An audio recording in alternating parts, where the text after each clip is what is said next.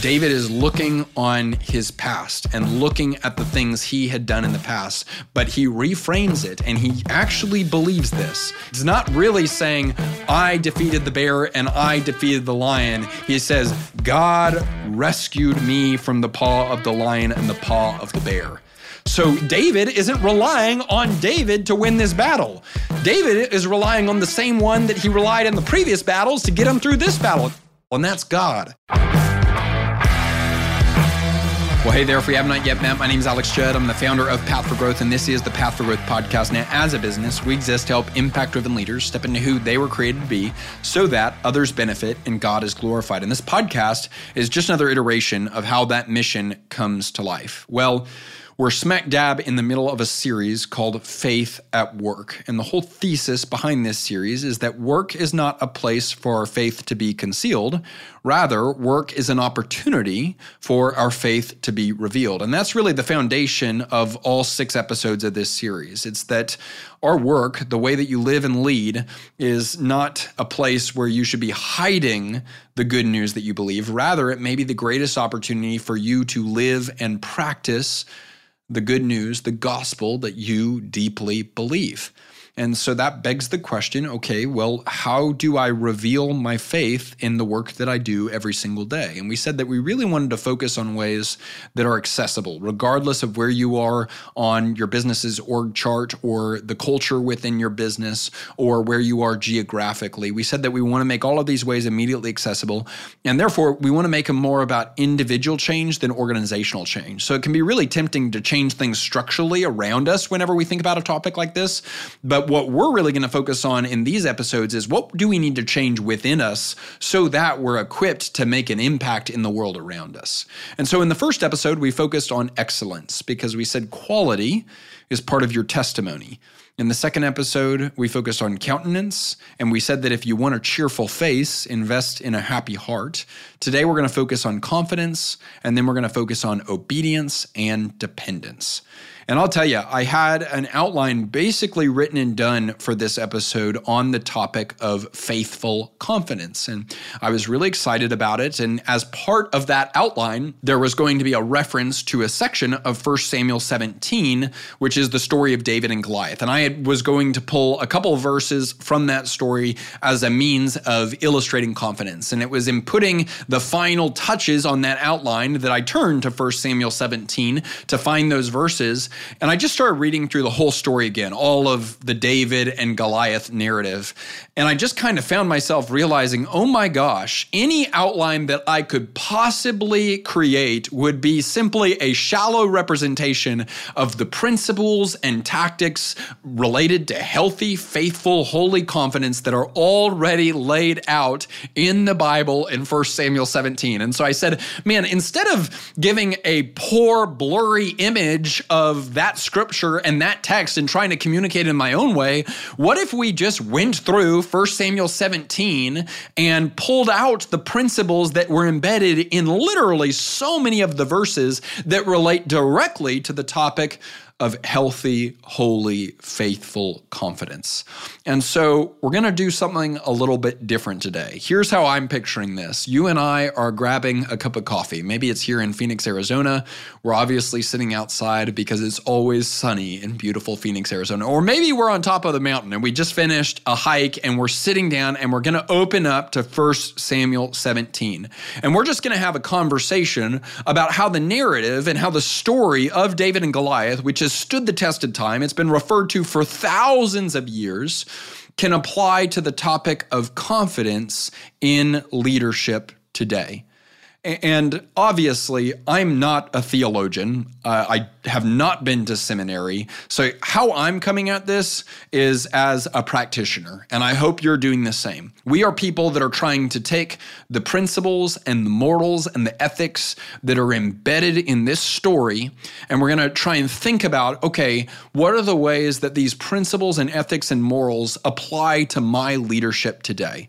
And so, I'm excited to walk through this with you. And we're just going to go kind of line by line, and I've made some notes. I'm going to kind of pull out and maybe go on a couple of tangents as we work through this, but hopefully not too many. And we're just going to highlight some of the principles and some of the application points that we see embedded throughout this story. And then at the end, we're going to park and highlight some of the high level takeaways that I want to make sure we all leave with as it relates to confidence being a means and manner for revealing our faith in our work. So if you want to open your Bible, we're starting in 1 Samuel 17, verse 2. And I'm going to be reading from the NIV version. Before I jump into verse 2, I think one of the models that I'd like to highlight that I just want you to kind of use as a lens as we walk through this entire story is just the principle that there's a difference between confidence and arrogance.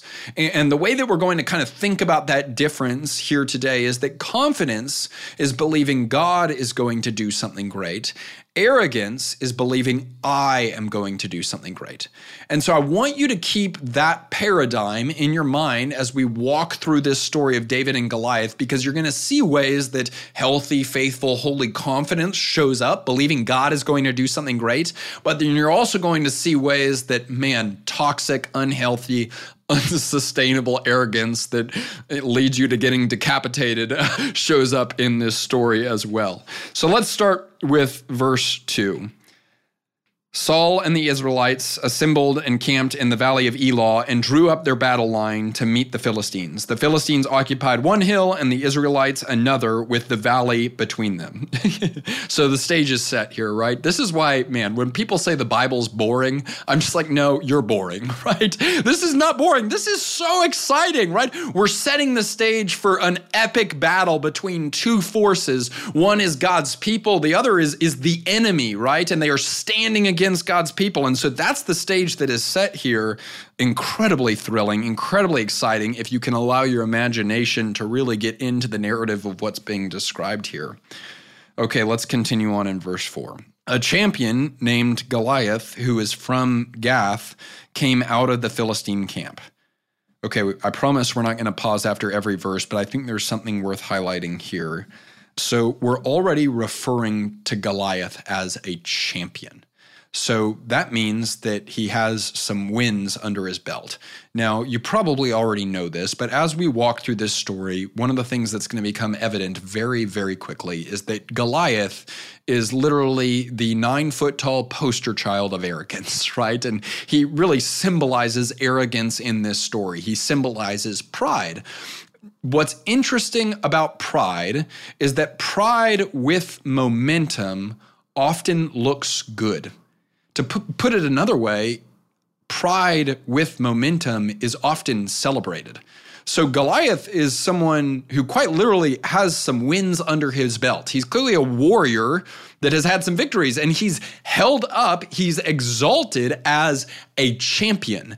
And one of the things that we need to recognize culturally is that pride, whenever you're doing the right things and you're getting the right results and you're winning the battles, metaphorically or literally, it can actually look really good. Now, that can turn on a dime, and culture will turn on you on a dime the minute you're no longer getting those results and the no longer you have that momentum. But man, people celebrate, people applaud pride whenever it has momentum and whenever it's getting results. And so, one of the things that we need to not forget here is that just because someone's getting results doesn't mean that they're humble or expressing and acting in healthy confidence.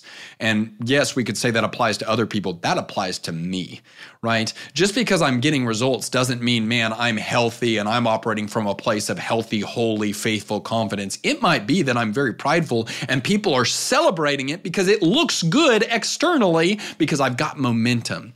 One of the applications associated with this was a quote that I heard a while back from Robert Kiyosaki, who wrote Rich Dad Poor Dad. He was talking about bull markets, right? Bull markets is when things are going well in the stock market, right? When there's been consecutive months, quarters, maybe even years of upward trend. And he said bull markets are interesting because they make stupid investors look smart. Put another way, bull markets are interesting because they make prideful, arrogant investors look wise. And, and, that applies to what we're talking about here, right? That pride and arrogance, when you've got momentum, when things are going your way, uh, can actually look good and be celebrated. And so that explains why we're calling Goliath here a champion. He's got some wins under his belt. It doesn't mean that he's not arrogant, it just means that he's got some victories. Okay, so let's keep going. His height was six cubits and a span. He had a bronze helmet on his head and wore a coat of scale armor and bronze weighing 5,000 shekels. On his legs, he wore bronze greaves, and a bronze javelin was slung on his back. His spear shaft was like a weaver's rod, and its iron point weighed 600 shekels. His shield bearer went ahead of him. Gosh, all I can think of is when they say his shield bearer went ahead of him. All I can think of is those football coaches that have like a towel boy following them around with a towel to wipe their sweat off of them. I'm like, okay, so Goliath's one of those guys. But one of the things we can already take away from this Goliath, our poster child of arrogance and pride, it seems like he cares a lot about what he looks like.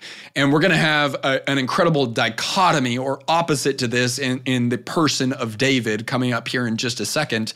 But it's like he's literally wearing armor made of scales, right? He's trying to look like a reptile. And I, uh, I mean, I, I don't know how rare or what, what the deal was around bronze at that time, but this dude's got bronze all over him, right? Now, it's really interesting to go read the commentaries on some of these verses to see how big some of these things were. But the guy was just like, like all about big, great grandiosity.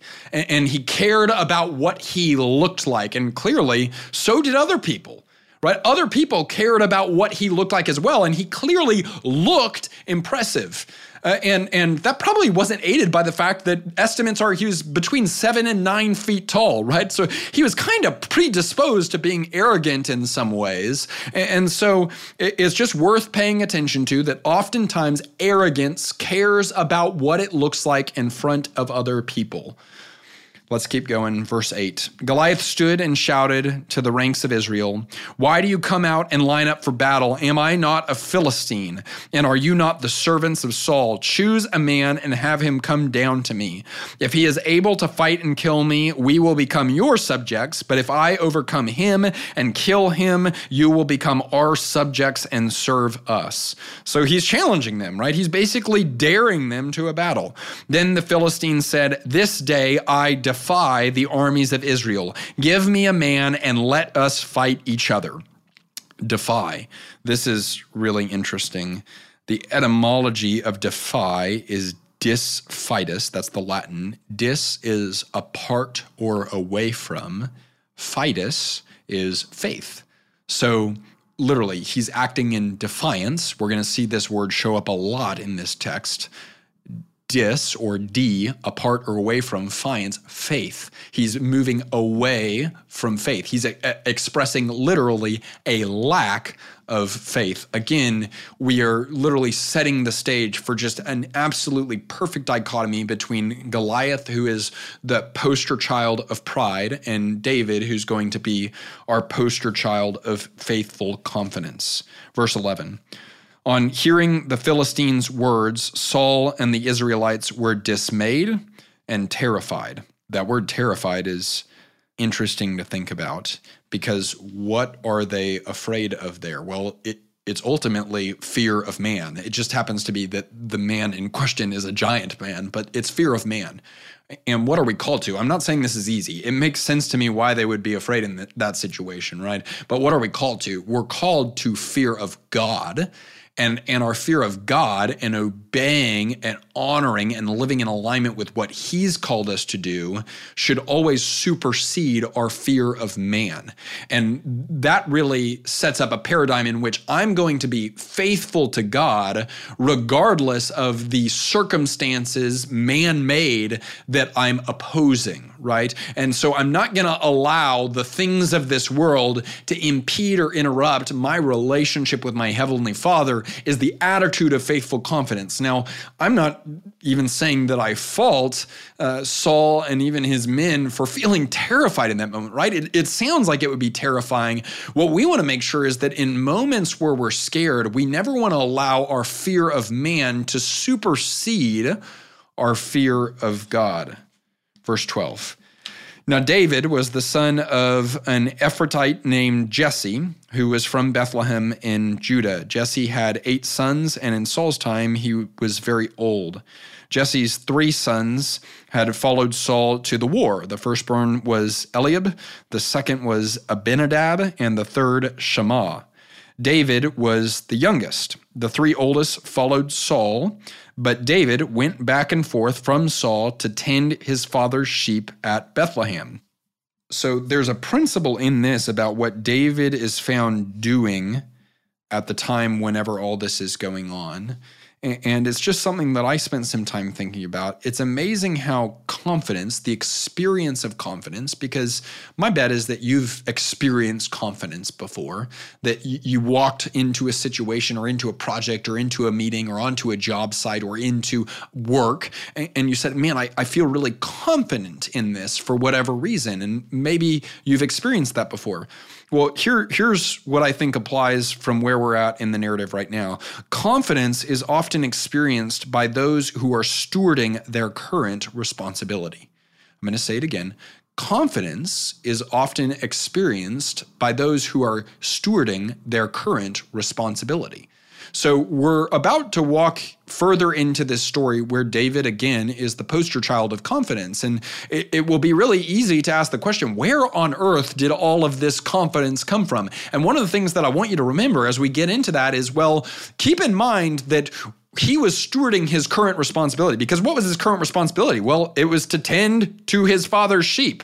And that's what he was supposed to be doing. Now, if he wasn't able to manage what he was supposed to be doing and what God had for him in that season, how on earth would he be able to engage with and properly attend to what God had for him in the next season? Let's apply that to you. Let's apply that to your work. Let's apply that to your team. It's going to be really hard for you to step into the next season with confidence if you're not attending to the season you're responsible to right now. So, what's the season you're in?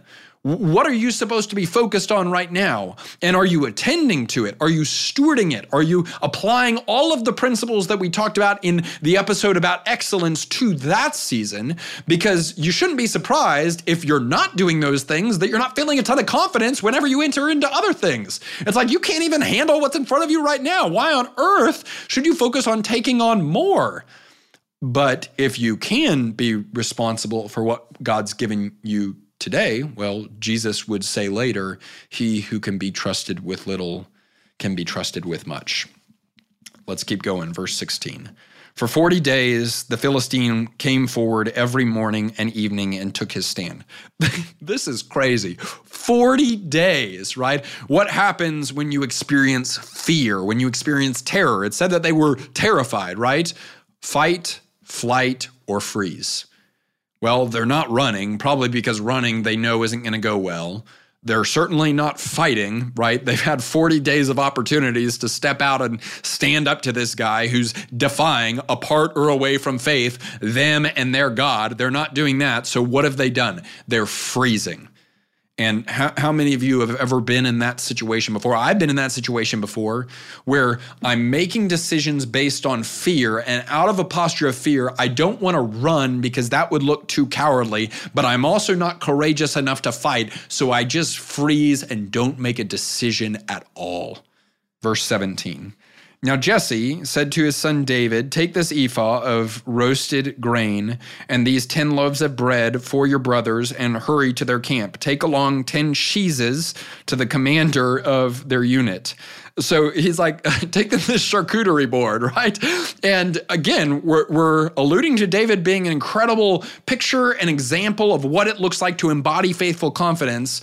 If someone wasn't confident, I feel like they would be very insecure about playing this role and might even reject this role. They would say, I'm not doing that, even though it's probably what the army actually needs. They need food, right? And clearly his father is requesting this of him, so it's one of his responsibilities right now now, an insecure leader is unable to do things that other people deem less than. A confident leader says, How can I serve? And it doesn't really matter if it's glorified, exalted work or if it's dirty work. I want to know how I can serve because that's what I'm here to do. So David runs out with the bread and cheese. And, and then Jesse also says, See how your brothers are and bring back some assurance from them.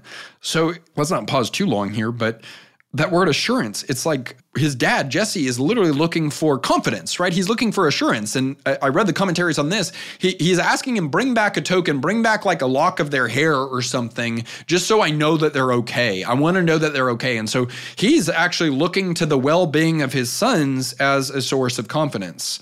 They are with Saul and all the men of Israel in the valley of Elah fighting against the Philistines. Verse 20 Early in the morning, David left the flock in the care of a shepherd. Pause there for a second. Inconfident, insecure, arrogant leaders, you know what they don't do? They don't delegate. Why? They can't delegate because they don't believe anyone else could ever do anything the way they could do things. And they're unwilling to see anyone take anything that they deem theirs.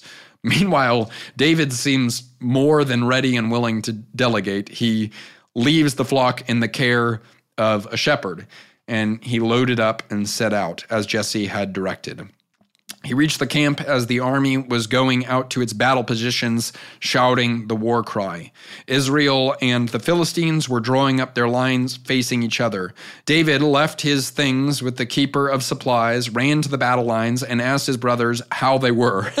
That's an interesting question to ask. Like, how are y'all doing? I, I'm interested in how y'all are. Verse 23. As he was talking with them, Goliath, the Philistine, champion from Gath, there's that word champion again, stepped out from his lines and shouted his usual defiance, again, apart or away from faith. And he's now made a pattern of this. Like it's like a daily thing. He comes out and just rags on them, trash talks them. And David heard it. Whenever the Israelites saw the man, they all fled from him in great fear. So every day he comes out and does this, and every single day they run away in deep seated fear. Let's keep going, verse 25. Now, the Israelites had been saying, Do you see how this man keeps coming out? He comes out to defy Israel. There's that word defy again. The king will give great wealth to the man who kills him. He will also give him his daughter in marriage, and he will exempt his family from taxes in Israel. So it, it, it's interesting what they're trying to do here. They are trying to think of a reward that will inspire confidence.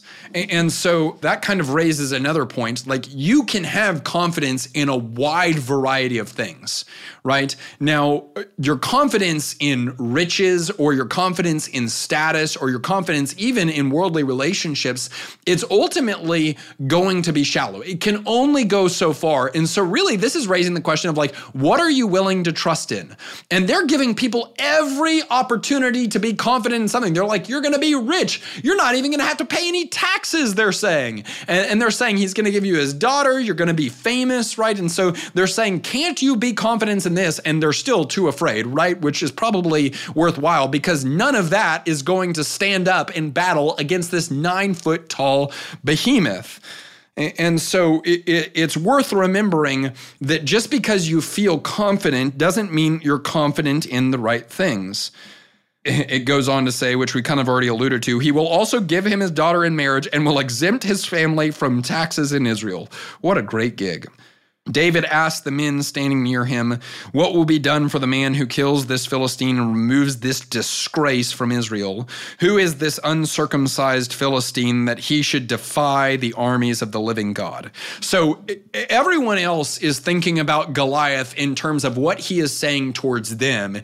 David is the first person, at least in this narrative, to come onto the scene and saying, How dare he say these things about our God? So everyone else is perceiving him as like, man, this guy's standing against us.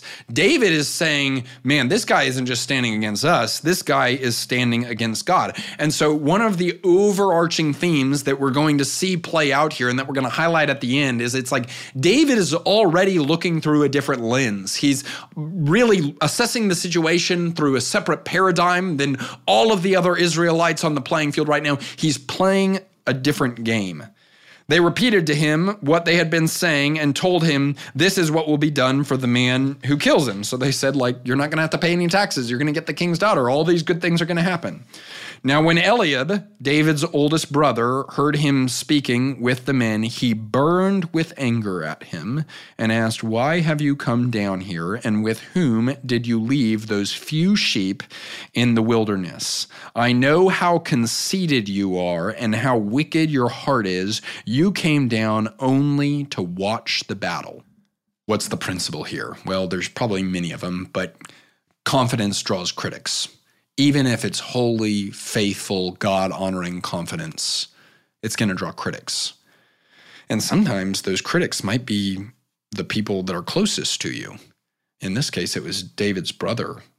So it, it's hard to know fully what's going on here, but it, it seems as though Eliab's envy is causing him to view David's confidence as conceit, right? As being full of himself, as being arrogant. Verse 29. Now, what have I done? said David. Can't I even speak? He then turned away to someone else. I didn't actually make a note on this, but that's pretty good, right? He gives Eliab less than a verse, less than a sentence, right? He says, What have I done? And then he turns away to someone else. Like, I don't have time for this right now. Have you seen? There's this nine foot behemoth. Like, we can't talk about what you think about my appearance right now. Again, faithful confidence and brought up the same matter. And the men answered him as before. What David said was overheard and reported to Saul, and Saul sent for him. David said to Saul, Let no one lose heart on account of this Philistine. Your servant will go and fight him. Now, it's a little bit of kind of a journey into earlier chapters in 1 Samuel, but Saul originally had the anointing of God. And uh, I think it's in 1 Samuel 15, he literally went astray and denied it at first, but then eventually admitted to it and said, I was afraid of the men, and so I gave in to them. So that was his reasoning for going astray, for deviating, is he was afraid of his men. And so, again, again, we see Saul as being someone whose fear of man is superseding his fear of God. He probably, as the king, as the leader, should be the one to stand against this giant that's defying the God that he serves, but he's not doing that, right? And and probably an indication into why is because we see into his heart in 1 Samuel 15, 24, he literally said, I was afraid of the men, and so I gave in to them. Verse 33 Saul replied, You are not able to go out against this Philistine and fight him. You are only a young man, and he has been a warrior from his youth. But David said to Saul, Your servant has been keeping his father's sheep. When a lion or a bear came and carried off a sheep from the flock, I went after it, struck it, and rescued the sheep from its mouth. When it turned on me, I seized it by its hair, struck it, and killed it. Your servant has killed both the lion and the bear. This uncircumcised Philistine will be like one of them, because he has defied the armies of the living God. So, what is Saul doing here? Well, Saul is comparing resumes.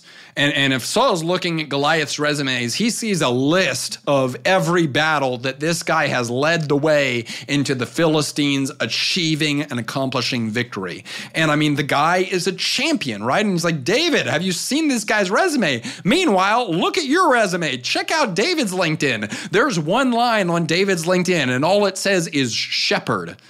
But if you double click on shepherd and start to read a little bit about more about what he was doing, is it's like, oh, he was tending sheep, but in the process of tending sheep, because he was engaging faithfully, he was put in positions where he was fighting off bears and fighting off lions. Here's the thing that you rem- need to remember your faithfulness in this season is preparing you for your faithfulness in the next season.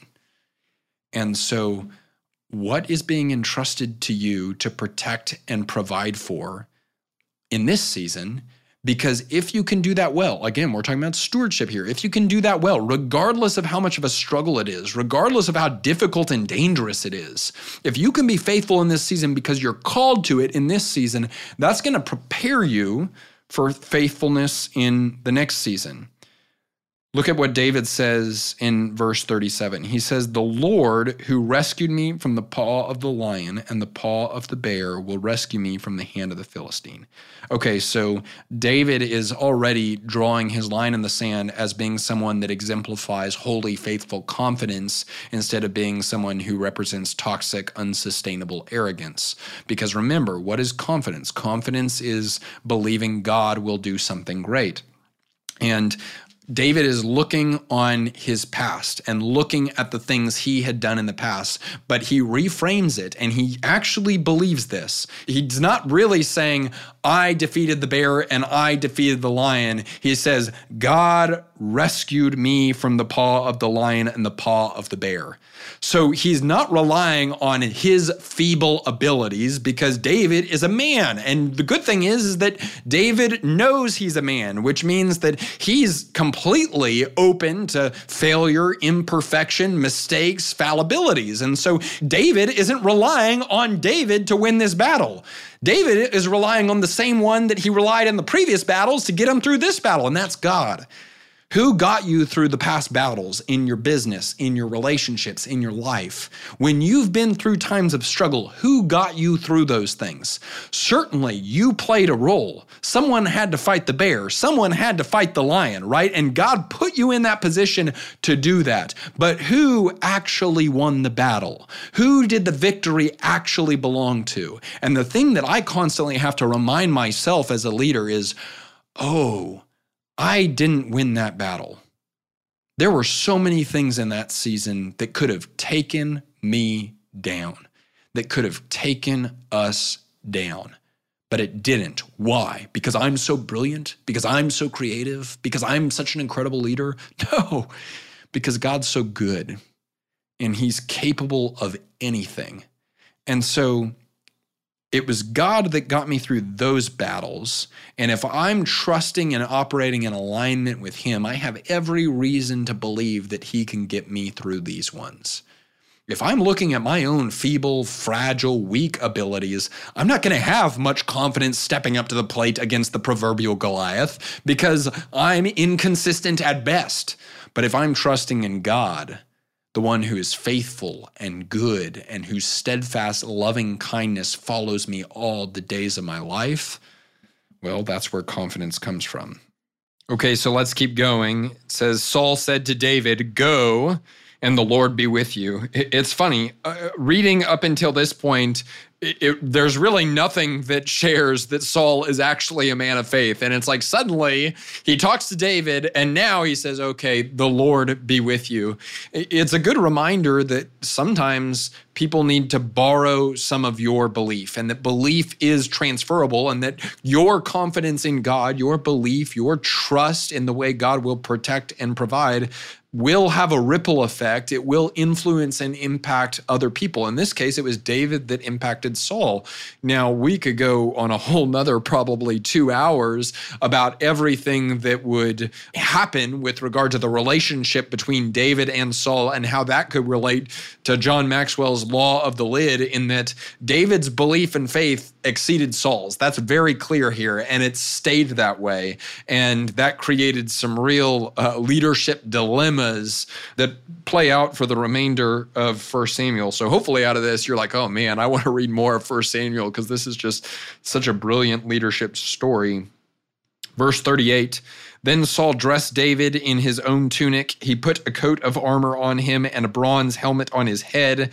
David fastened on his sword over the tunic and tried walking around because he was not used to them. So he puts on this armor and he tries to walk around, right? So it doesn't even say he does walk around, it's he tries to walk around. And then David says, I cannot go in these, he said to Saul, because I am not used to them. So he took them off. Then he took his staff in his hand, chose five smooth stones stones from the stream, put them in the pouch of his shepherd's bag, and with his sling in his hand, approached the Philistine couple of really interesting things here. Again, David clearly isn't interested in what other people thinks he looks like. He has a very clear purpose, a very deliberate destination that he's operating towards. And he's not asking, what will other people think? He's asking, what's the best way to accomplish or achieve or steward the responsibility that God has put in front of me right now?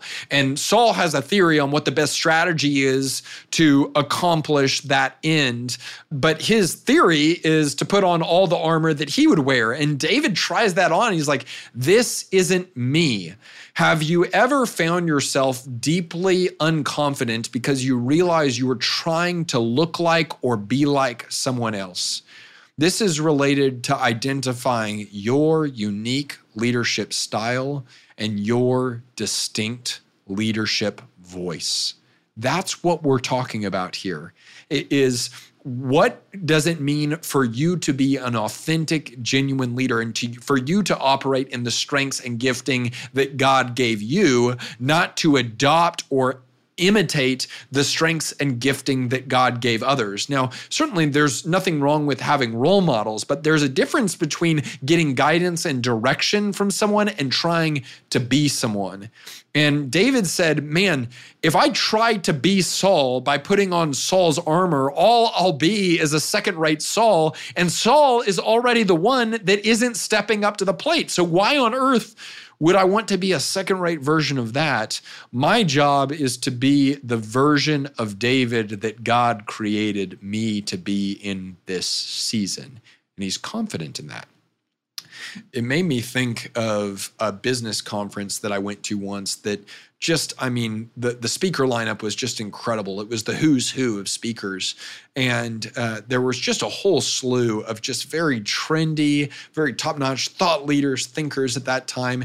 And you could kind of tell it really wasn't bad that a lot of them were dressing for the part right? They were on a big stage. They were interacting with with a large number of people. They were on these big screens and it was like they were dressing in such a way that it's like okay you probably wouldn't normally wear that but you're wearing this right right now because you want to look the part and you're caring about what people think of you.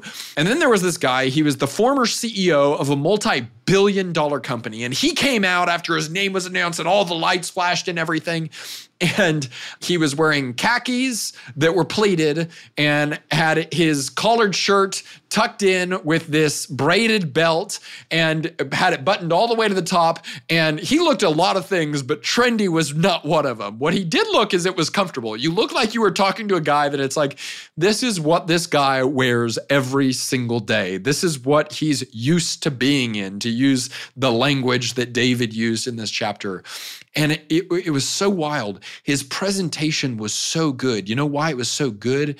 Because it was so effective and so laid back. It was like he wasn't focused on impressing anyone or proving anything. He was just up there being himself and telling the story with all the foils and pitfalls and failures and victories that he's learned from along the way. I asked so many people afterwards because I was really interested on who their favorite speaker was or who was the speaker that they learned the most from. And without a shadow of a doubt, everyone said this exact same guy. And when I asked them why, almost all of them used the same word to describe him. They said he was relatable. Now, certainly that didn't have everything to do with his clothing, but I've got this theory that it had something to do with his clothing because he was just trying to be himself. And when you just try to focus on being yourself, well, that's what everyone else is trying to do anyway. So you instantly become relatable. So you instantly become relatable. So often, the thing that gets in the way of our leadership is our desire to look like other people or our desire to impress or to prove something. Sometimes we put on armor and we can't even walk around. It's like we try to walk, but we can't. And what we need to do is what David did here is say, I cannot go in these. That is a confident assertion. He's like, I don't care what you think I should do. I cannot do this because I can't do what God is calling me to do in this stuff. And so be yourself. You were created like an individual. Start acting like it. But also, what's interesting here David knew who he was. So it's one thing to say, okay, don't try to be someone else, but it's a lot easier to not try to be someone else if you know who you are. And so David clearly knew what his strengths were because he wasn't like, okay, well, I can't wear Saul's armor. Now what do I do? He said, that's not me. Let me remember who I am. And he immediately went over and picked up five stones.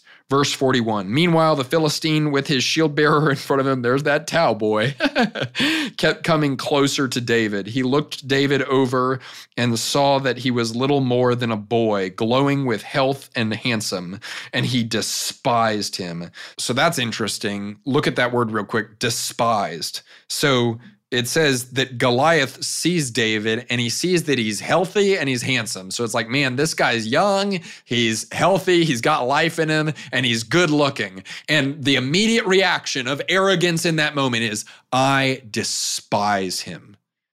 And that's how you know you're operating in pride or arrogance versus confidence because pride or arrogance can't hold the success or goodness or blessing of others because you think the whole show's about you. So you just have this idea and perception and paradigm in your head that there's not an abundance of blessing to go around, that there's a scarcity of it. And if you're young, if you're healthy, if you're handsome, those things aren't occurring just for you. Those things are taking away from me. And my resulting emotions are going to be envy and anger. I'm going to despise you. That's insecure pride and arrogance at work. He said to David, Am I a dog that you come at me with sticks? And the Philistine cursed David by his gods. Come here, he said, and I'll give your flesh to the birds and wild animals. David said to the Philistine, You come against me with sword and spear and javelin, but I come against you in the name of the Lord Almighty, the God of the armies of Israel, whom you have defied. Again, David is not saying, You offended me. David is saying, You've defended God. And believe me, you are not picking a fight with me because you're right. I am a boy. I'm not even going to deny what you just said, but you're not picking a fight with me. You're picking a fight with the God that I represent. You're picking a fight with my God, and woe to you if you want to defy and pick a fight with my God. Verse 46 This day the Lord will deliver you into my hands, and I'll strike you down and cut off your head. This very day I will give you the carcasses of the Philistine army to the birds and the wild animals, and the whole world will know that there is a God in Israel. So David is again revealing what he believes about who's going to win the battle. He's not even saying, I'm going to win the battle. He's saying, the Lord is going to deliver you to me. He's saying, God is going to win the battle. So there's something to be said here about how you point to God, depend on God, trust in God in your failures and pitfalls, but also Confidence can be reflected in how you point to God and reflect on God and depend on God in your victories. And David is showing us what it looks like to exercise confidence, not even just in victory, but before victory. And he's not being self deprecating here. He's not putting himself down like leaders so often do. He's not denying the strength of the position that he's been put in. He's owning it and saying, This is what I'm here to do. But then he's also revealing something about his motive here. He says, and the whole world will know that there is a God in Israel. So he's giving us insight into this is my purpose for stepping up to the plate. And we know what Nietzsche said is true. He who knows his why can bear almost any how. And if your why is only about you, why on earth would you ever put yourself at risk, right? That explains why all the other Israelites are sitting as spectators on the sidelines, including Saul, right? Because their why ultimately is prideful and arrogant. It's about themselves. They're more concerned about themselves than about God's name being glorified and not being defied by this behemoth across the line from them. And so they're more concerned about their own safety. And because they're so concerned about themselves, they don't have a good enough why.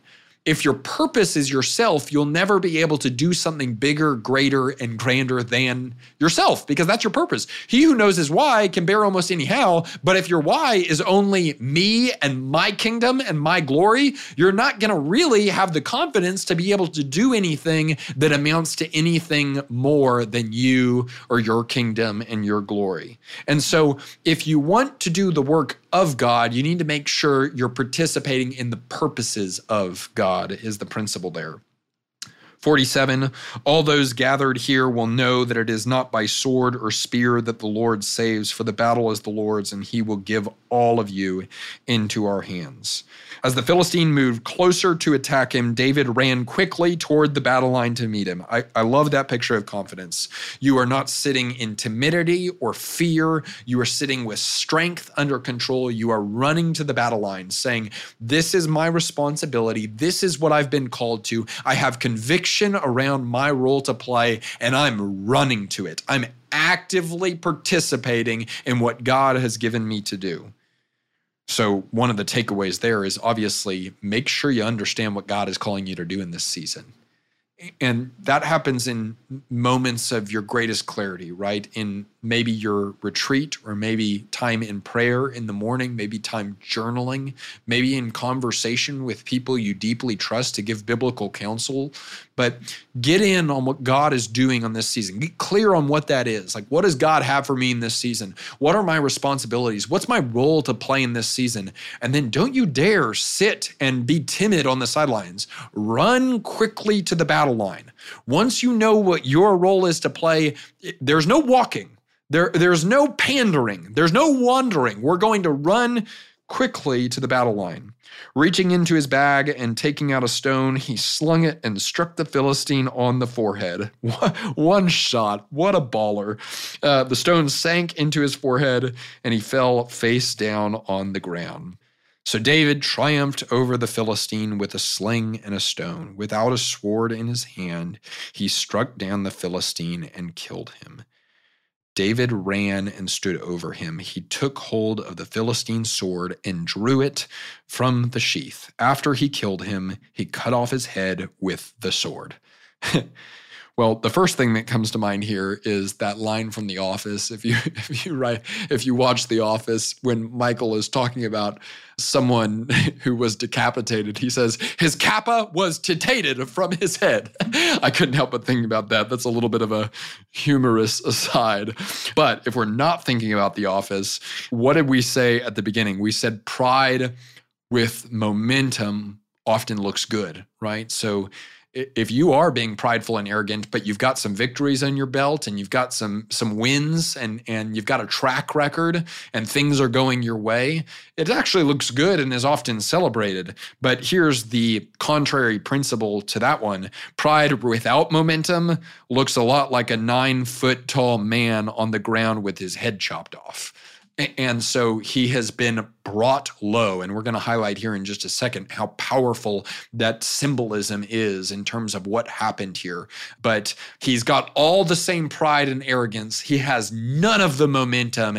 And suddenly he is revealed for who he is a farce and a fake that never believed in anything more than himself. Meanwhile, David is actually still the same guy because he never tried to be something he wasn't. Now he's just the same guy who has a victory under his belt. And David, almost immediately in the remainder of the story, gives all glory to God and again serves as an embodiment of confidence is not believing you are going to do something great. Confidence is believing God is going to do something great. Now, it can be really easy for me to approach a situation or a project or a meeting or a challenging issue with confidence, believing that God is going to do something great. And then the great thing happens. And in the process of the great thing happening, in the process of the giant being defeated, in the process of Goliath's head being chopped off, my confidence transforms and devolves into arrogance. And leading up to it, everything that made it possible in the first place was that I believed God was going to do something great. And then the great thing happens. And too often in my life, that's when I start to take credit. But I'll tell you, it's one of the things that I constantly have to come back and focus on and work on is that, man, yes, I need to depend on God in my failures and my defeats, but man, what does it look like to be a leader who depends on God and points to God and His saving grace and provision and protection in our victories? And so, the two words that I'm trying to get really habitual about saying when something good happens in our company, when something good happens in our life, when something good happens in my life, when something great happens in my relationships, the two words that I'm trying to get really practiced and disciplined about saying are praise God. And what's so cool is the more that I practice saying those words, the more I find myself taking a stutter step and actually believing them that when someone says, Oh my gosh, it's just so crazy how much Path for Growth has grown in the past year, I try to say, Praise God. And then I try to step back and say, Make sure you actually believe that make sure you actually reflect on that and make sure you actually tell that story of how God has brought this business to where it is today. I have not done this. I've managed this, thankfully, and I'm grateful that He's given that to me to do. And our team has done such an incredible job as well. And we're trying to be effective stewards of what He's given us. And we're so thankful that we get to actively participate in what He is doing. But make no mistake, God is delivering the giant into our hands. We've got it laid out for us on a platter. That's the attitude that we want to have. We want to make sure that we are pointing to God in our defeats, but also pointing to God in our victories and saying, Praise God. Okay, so out of that walkthrough of 1 Samuel 17, there's a couple things that I want us to take away about leaders that practice faithful, healthy, sustainable confidence. I'm going to give you five. Number one, discern what God is doing and get in on that. Abraham Lincoln purportedly was approached by a man who said, Well, don't you think God is on our side? Don't, don't, you think that he's supporting the Union in this battle, being the Civil War? And this is the response that he reportedly said to that man. He said, Sir, my concern is not whether God is on our side. My greatest concern is to be on God's side, for God is always right. And man, that's so powerful. It can be so easy to look for reasons to justify, oh, God is on my side. God is in this business. God is supporting my life. And maybe we need to shift the paradigm a little bit and say, man, the goal is not for me to get God to be on my side. My goal and my focus needs to be how do I make sure this business, this life, these relationships, everything that I'm stewarding and managing, all of my assets, are on God's side right now because he's doing the thing. And to use Abraham Lincoln's language, he's always right. And so we need to get in on what God is already doing. He's doing the thing, and his thing is right. And we need to make sure that we're putting our business, that we're putting our relationships, that we're putting our leadership in that will. And so, well, then we, we say, okay, well, how do I figure out what God is doing? and, and uh, this has been revealed to us. We need to remember that. How has it been revealed to us? It's been revealed to us in His creation. Creation tells us so much. Creation tells us so much about His character and His nature and who He is.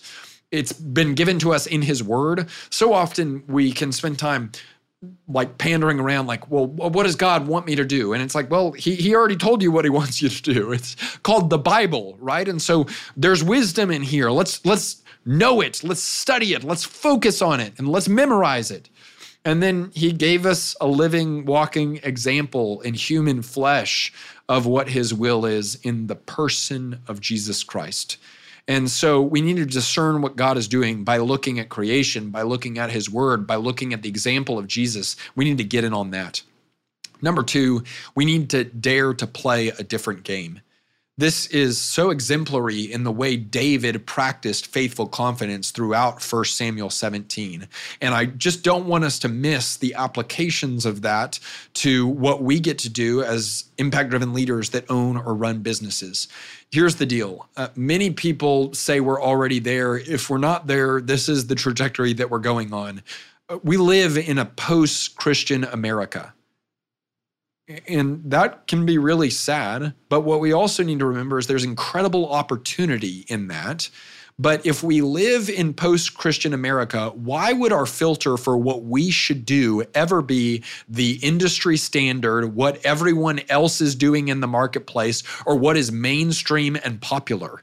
That's like saying, oh man, where do we want to go? Let's take the route that has the most traffic. Well, the, the, the way with the most traffic is not going to get you there the fastest. It's not going to be the most effective. Also, there's a pretty good chance that destination isn't even the right destination. And so, is the industry faithful to God? Probably not if we live in post Christian America. And so, why on earth would we base all of our actions, all of our attitudes, what we do on what the industry's doing? We need to attend to what God is doing and recognizing that that game is likely going to look radically different than the game many other people are playing. And that's not wrong. That's not good or bad. That just is, right? Everyone else was wearing armor, and David had the guts to say, This isn't me. This won't help me do what I'm called to do. I'm supposed to do something else in order to be faithful to God and the response responsibility he's called me to steward.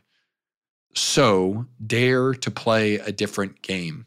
Number three, fear God, not man. Proverbs 1 7 says, The fear of the Lord is the beginning of wisdom. And one of the things that we hit home multiple times is that it can be really easy for the fear of man to supersede our fear of God. And man, I would say this is on overdrive right now with regard to social media because it's really easy to make approval from man the idol that sits on the throne of our heart. And there's only one thing that can sit on that throne. And if we are unwilling to be faithful to what God has called us to because we're too focused on what other people would think, we have made the approval of man our God. And there is no wisdom that ever comes from that. Fear God, not man. Number four, trust in that which is trustworthy. In this story, it's so clear that so many people, including Goliath, were trusting in shields and swords and armies. In our time today and in the marketplace, we can trust in finances and bank accounts and strategic plans and government regulations. Here's the deal the story of David versus Goliath is that so often the things that we think are trustworthy can absolutely be obliterated in a moment if God wills it. And so, what we need to trust in is the thing that is actually unshakable, immovable, and irrefutable. And that is the goodness and power and loving kindness of God. That's what we need to lean on. And obviously, that's what we're going to get into more in the dependence episode of this series. But it's so interesting. We still use militant language, right? Someone the other day told me about building a moat around your business. We talk about stockpiling, we talk about creating reserves of cash, we talk about reinforcing reinforcing. I, I heard someone the other day talking about the strategy for their business, and they said, we really need to guard our flanks. And so we still use military language, right, as we talk about the strategy and the finances of our business. I'm not even saying any of those strategies or financial approaches are bad. What I'm saying is don't make those good things the best things. And don't rely on the moat that you're building around your business or the stockpile that you have of cash or the reserves that you have put away to be your God, to be the thing that's going to protect or provide for you because those can be wiped out in a moment's notice. We've seen this happen over the course of the past decade in so many ways. And when you make that thing the main thing and then it gets wiped out, I mean, we see what happens. You will be crushed. There's a reason why people committed suicide in the fallout of 2008 because the thing that they had made God went away in a moment. And when the thing that you have made the ultimate centerpiece of your life gets wiped out like it never even happened, that shakes you to your core.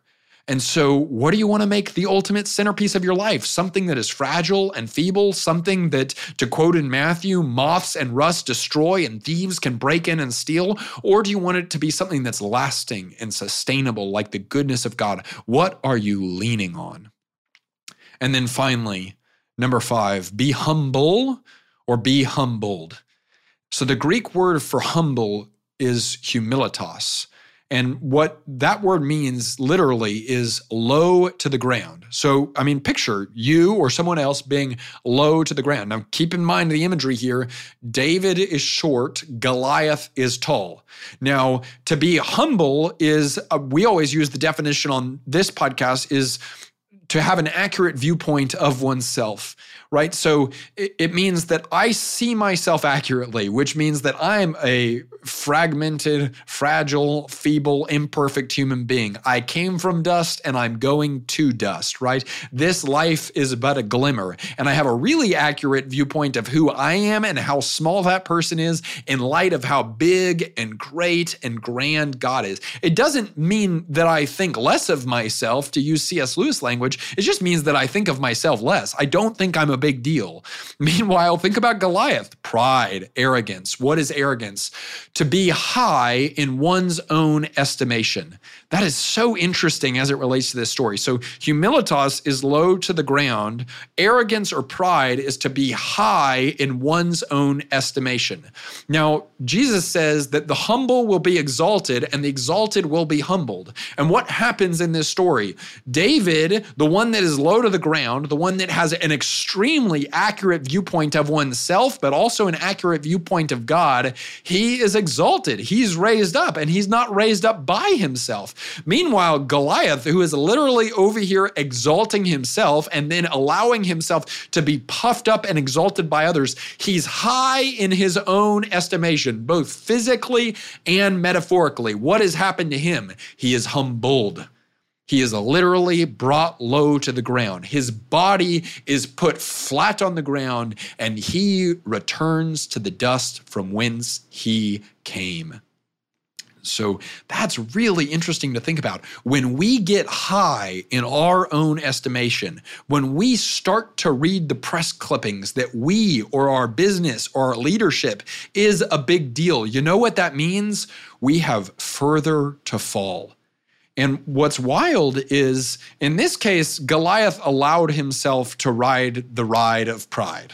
But sometimes you don't even have to go with it. Sometimes people will put you up there and you can't help. We see stories of this all the time. I'm sure you've experienced this. I've experienced this where, man, you start to believe what other people say about you. And what is that saying that, man, when you lack momentum, things look worse than they actually are. But when you have momentum, things look better than they actually are. And you start to think, like, oh man, all these things are going well. I start to have some momentum. And I think, like, I'm actually starting to believe what people are saying about me. Well, that means that you're becoming high in your own estimation, which means you have further to fall and you will always fall because life always corrects to itself. And so you will be humbled. You will come close to the ground once again. Better to stay low, better to stay humble, better to have an accurate viewpoint of oneself and to lead from that posture, being willing to serve, not looking down on others, not comparing yourself to others, recognizing your imperfections and fallibilities, being bold about what God has called you to do, but recognizing that God is fighting the battle and you are simply the steward that is managing what's going on within those responsibilities. So let's review them, discern what God is doing and get in on that. Dare to play a different game. Fear God, not man. Trust in that which is trustworthy and be humble or be humbled. That's what it looks like to practice faithful confidence. And this is one of the ways that our faith can be revealed in our work. Let's end with a prayer. God, fill us with holy confidence today. Use it to drive out the pride that so subversively deviates our intentions and actions from you. Help us not to trust in our work, accomplishments, finances, or plans. Help us to trust in you. I pray that we would look to your word and example as a paved way for living and leading well. I pray that we would attend to that path with faithfulness, boldness, and self control. I pray that our confidence in you would produce good fruit, wisdom, patience, security, a cool spirit, and consistency. I pray that this fruit would show up in the way that we work and lead so that people are served well and you are glorified. Amen. Y'all, I hope that this was helpful today. Uh, you know this. We're praying for you. We're rooting for you. We want to see you win. Remember, my strength is not for me. Your strength is not for you. Our strength is for service. Let's go, let's go, let's go.